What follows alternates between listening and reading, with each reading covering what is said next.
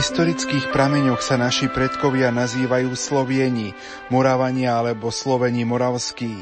V prvej polovici 9. storočia sa vytvorili dva nadkmeňové útvary, Moravské a Nitrianské kniežatstvo.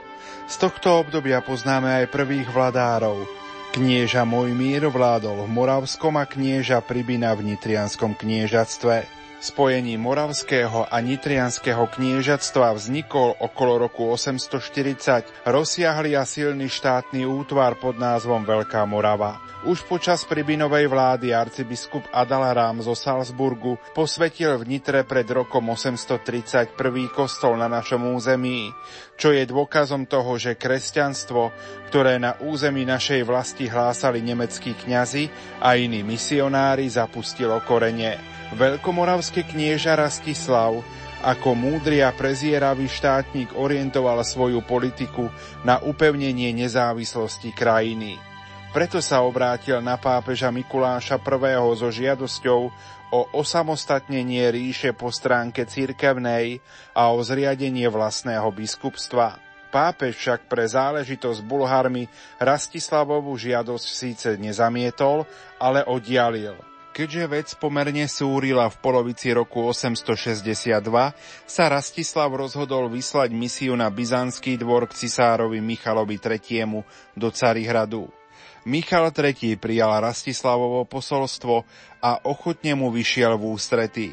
Na dôležitú misiu medzi Slovanmi určil dvoch rodných bratov zo Solúna, svätého Konštantína a svätého Metoda.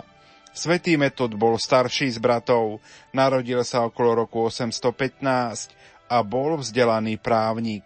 Predtým pôsobil ako správca provincie pri rieke Styrmon, ktorú obývali Slovania. Po desaťročnom pôsobení medzi Slovanmi vstúpil do kláštora na hore Olymp, kde prijal reholné meno Metod.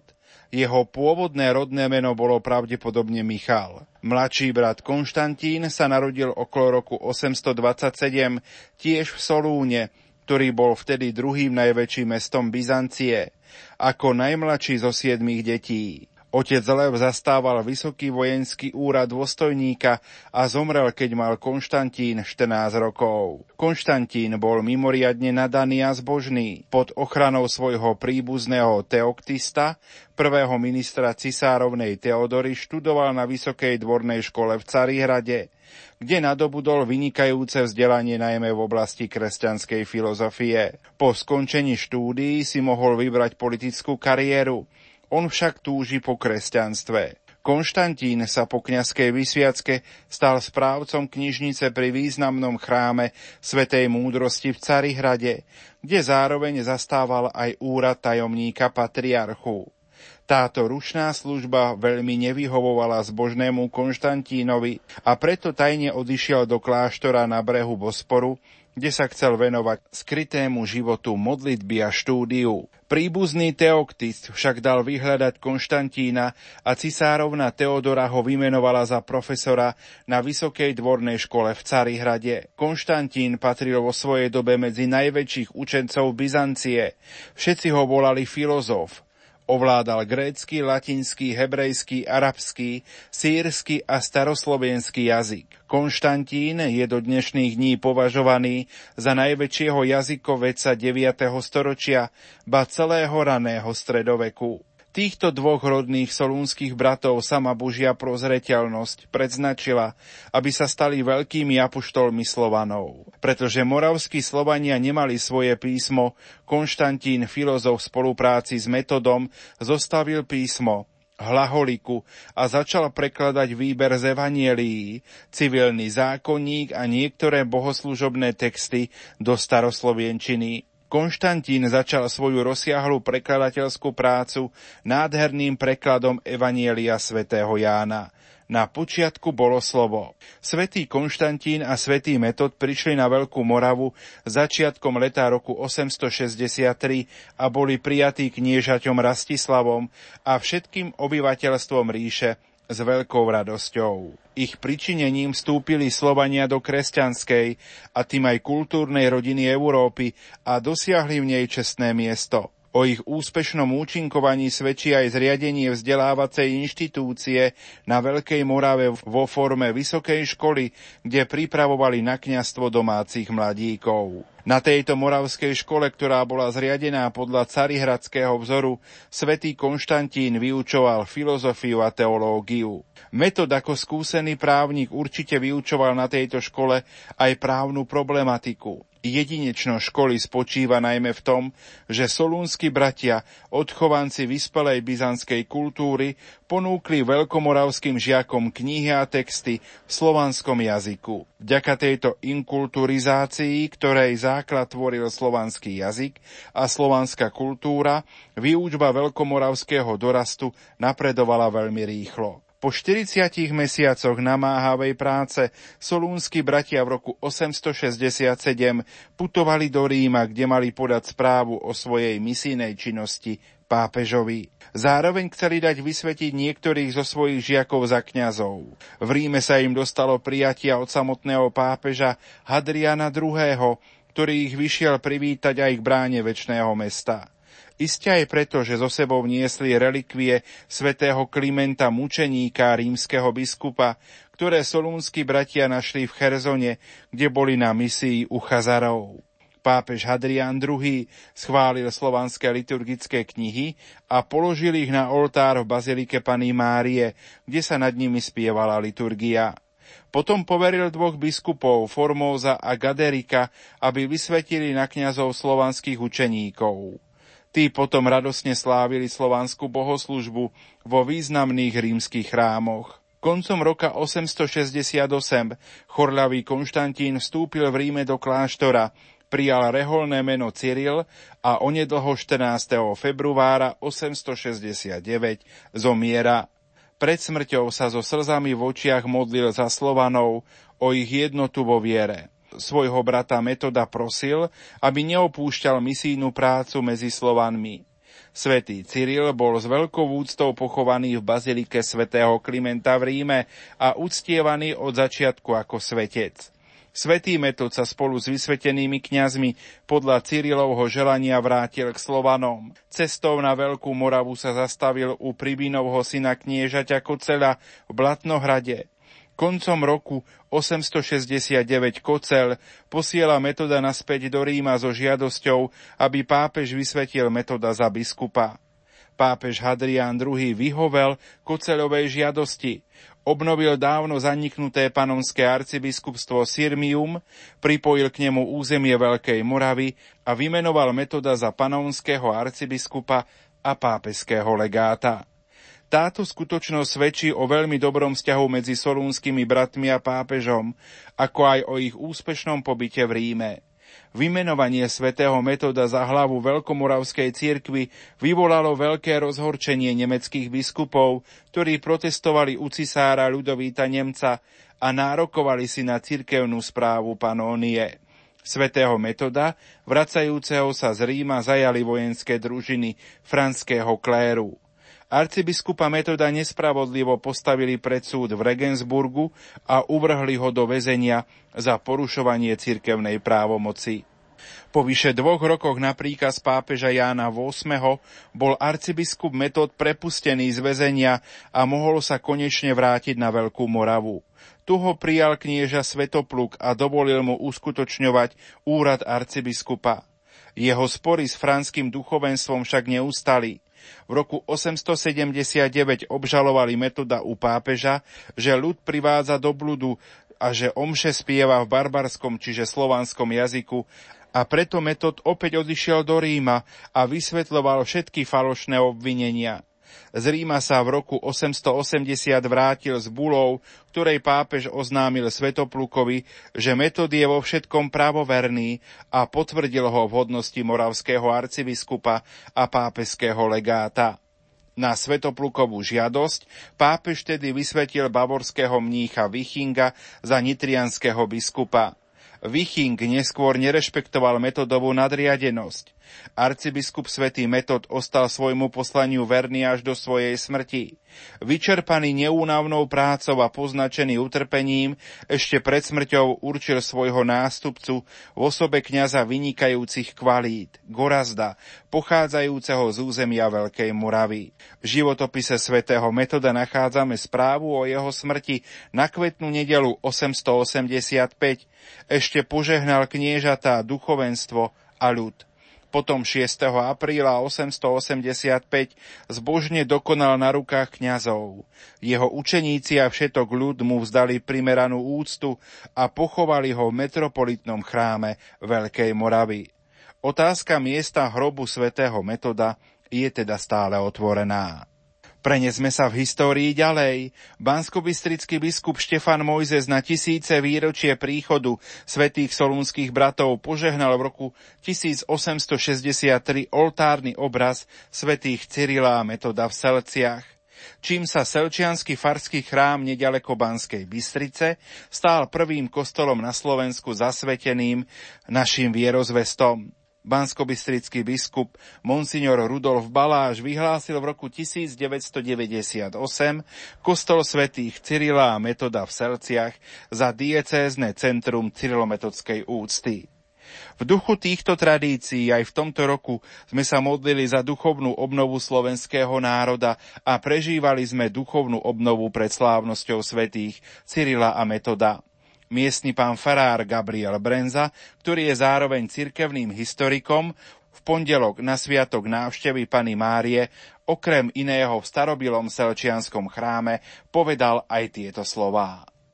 Milovaný Kristu, slávime krásny biblický sviatok, ktorý nám opisuje Evangelium podľa Lukáša a o ktorom rozjímame vždy, keď sa modlíme radosný svätý ruženec druhom desiatku keď opakujeme, ktorého si pána pri návšteve Alžbety v živote nosila. Slavíme sviatok, ktorý je v našich krajoch tak veľmi úzko spojený, hádam, s najväčšou púťou na Slovensku, s púťou na Levodskú horu. Tento týždeň, deň čo deň, tam prichádza veľké množstvo pútnikov a Púť vyvrcholí v nedeľu slávnostnou svetovomšou a celonočným dením zo soboty na nedeľu, celonočným duchovným programom. Sú to vždy veľké a požehnané dni. Tento sviatok sa nám vždy javí v našej farnosti ako deň, ktorý nám pomáha pripraviť sa na slávenie našich vierozvestov, našich patrónov, svätého Cyrila a Metóda, aj na náš chrámový sviatok, na našu púť, ktorú tradične prežívame v našom chráme v posledných rokoch. Keď si na tento sviatok uvedomíme, že najväčším darom, ktorý priniesli svätý Cyril a Metod, bola kresťanská viera, tak si uvedomujeme, že práva kresťanská viera je vždy spojená aj s marianskou úctou. Centrom ohlasovania Evanielia je totiž Ježiš Kristus, ktorý nie je nejaká imaginárna rozprávková bytosť, ale konkrétna historická výnimočná postava, výnimočná udalosť, ktorej sa Boh rozhodol bývať medzi ľuďmi, ktorej Boh si vzal telo z Márie Pany a stal sa človekom. To je veľké tajomstvo vtelenia. Kdekoľvek sa rozpráva o Ježišovi Kristovi, tam sa musí rozprávať aj o tomto veľkom tajomstve, ktoré osobitne slávime v advente a na Vianoce, v ktorom si pripomíname veľkosť Božej lásky, ktorej sa Boh znížil k nám. On si vzal telo z Márie Panny. A tak súčasťou kresťanskej viery je aj toto veľké tajomstvo. A svätý Cyril a Metod, ako dobre vieme, prišli k nám z Byzancie, zo Solúna, ale aj z Konstantinopolu. A Konstantinopol to bol nový Rím, kultúrne a duchovné centrum, kde býval nielen východorímsky císar, kde sídlil, ale kde býval aj patriarcha pri slávnom chráme, katedrálnom chráme Konstantinopolskom Hagia Sofia. A táto konštantinopolská církev bola veľkou dedičkou koncilu v Eféze, tej aleksandrijskej školy a koncil v Eféze pod vedením svätého patriarchu Cyrila Aleksandrijského v roku 431 utlačil nestoriánsky blud a vyhlásil, že je Bohom zjavenou pravdou, že Pana Mária je skutočnou bohorodičkou. Že tento titul, ktorý jej dala kresťanská zbožnosť, aj kresťanská teológia, po grecky je to Teotokos, bohorodička, že tento titul nie je len nejaký básnický, okrásny, ale že je reálny. Že od prvého okamihu počatia Pana Mária nosila pod srdcom pravého Boha a pravého človeka. A ako taký, počuli sme, sa zachvel pod srdcom svojej matky pri stretnutí s Jánom. Ján cítil jeho blízkosť. A tak táto pravda o Bohorodičke bola ospevovaná a vyznávaná v Konstantínopolskej cirkvi, gréckej cirkvi, ktorá formovala aj svätého Konštantína Cyrila, filozofa, ale aj svätého Metóda. Konštantín od mladosti bol ponorený do štúdia teológie a filozofie na Vysokej dvornej škole Konstantínopole. A tu s obľúbou čítal básne svätého Gregora Nazianského, ktorý vo svojich básniach ospevoval Bohorodičku. A on takisto bol veľký mariánsky cíteľ. Svetý Metod bol mníchom na vrchu Olimba. Mnísi boli takisto veľkí dedičia Efeského koncilu a veľkí ctitelia ikon, ktoré zobrazovali panu Máriu ako bohorodičku. Tak máme predpoklad, vieme, alebo teda istotou predpokladáme, že keď prišli na Veľkú Moravu ku našim predkom, že im spolu s vierou Ježiša Krista priniesli aj vieru v Bohorodičku, v Pánu Máriu. Nejaké náznaky z ich života nám to aj potvrdzujú. My vieme, že keď potom priviedli po požehnaných 40 mesiacoch učinkovania na Veľkej Morave zhruba od roku 863 do roku 867 keď priviedli k rímskemu biskupovi pápežovi Hadrianovi II. žiakov, čo vyučili, aby boli vysvetení na kňazov práve spomedzi obyvateľov Veľkej Moravy, spomedzi Slovienov. Veľmi chceli, aby tu bol domorodý klérus, tak boli vysvetení niekedy koncom roka 868 a vtedy bola schválená aj staroslovenská liturgia ktorú do staroslovienčiny preložil po väčšine svätý Konštantín Cyril, tvorca hlaholiky, osobitného písma, ktorým dokonale zaznačil v staroslovienčine nielen preklad písma svätého, ale aj preklad liturgických textov. A pápež Hadrián schválil túto bohoslužbu tak, že bohoslužobné staroslovenské knihy položil na oltár podľa moravsko-panovských legien na oltár v bazilike Pani Márie v Ríme, v tej bazilike, ktorú voláme Santa Maria Maggiore, kde sa uchovávajú relikvie pánových jasličiek a ktorá bola prvým chrámom na kresťanskom západe, postavenom po koncile v Eféze k Bohorodičky. A tu práve odzniela staroslovenská liturgia, tu ju spievali novovysvetení žiaci svätého Zrila a Metoda tu boli, ako by ich akési staroslovenské primície, ich slúženie svätej Omše krátko po kniazkej výsviacke. A iste si tu veľmi uctievali Bohorodičku. Svetý Cyril a Metod spolupatróni Európy, orodujte za nás.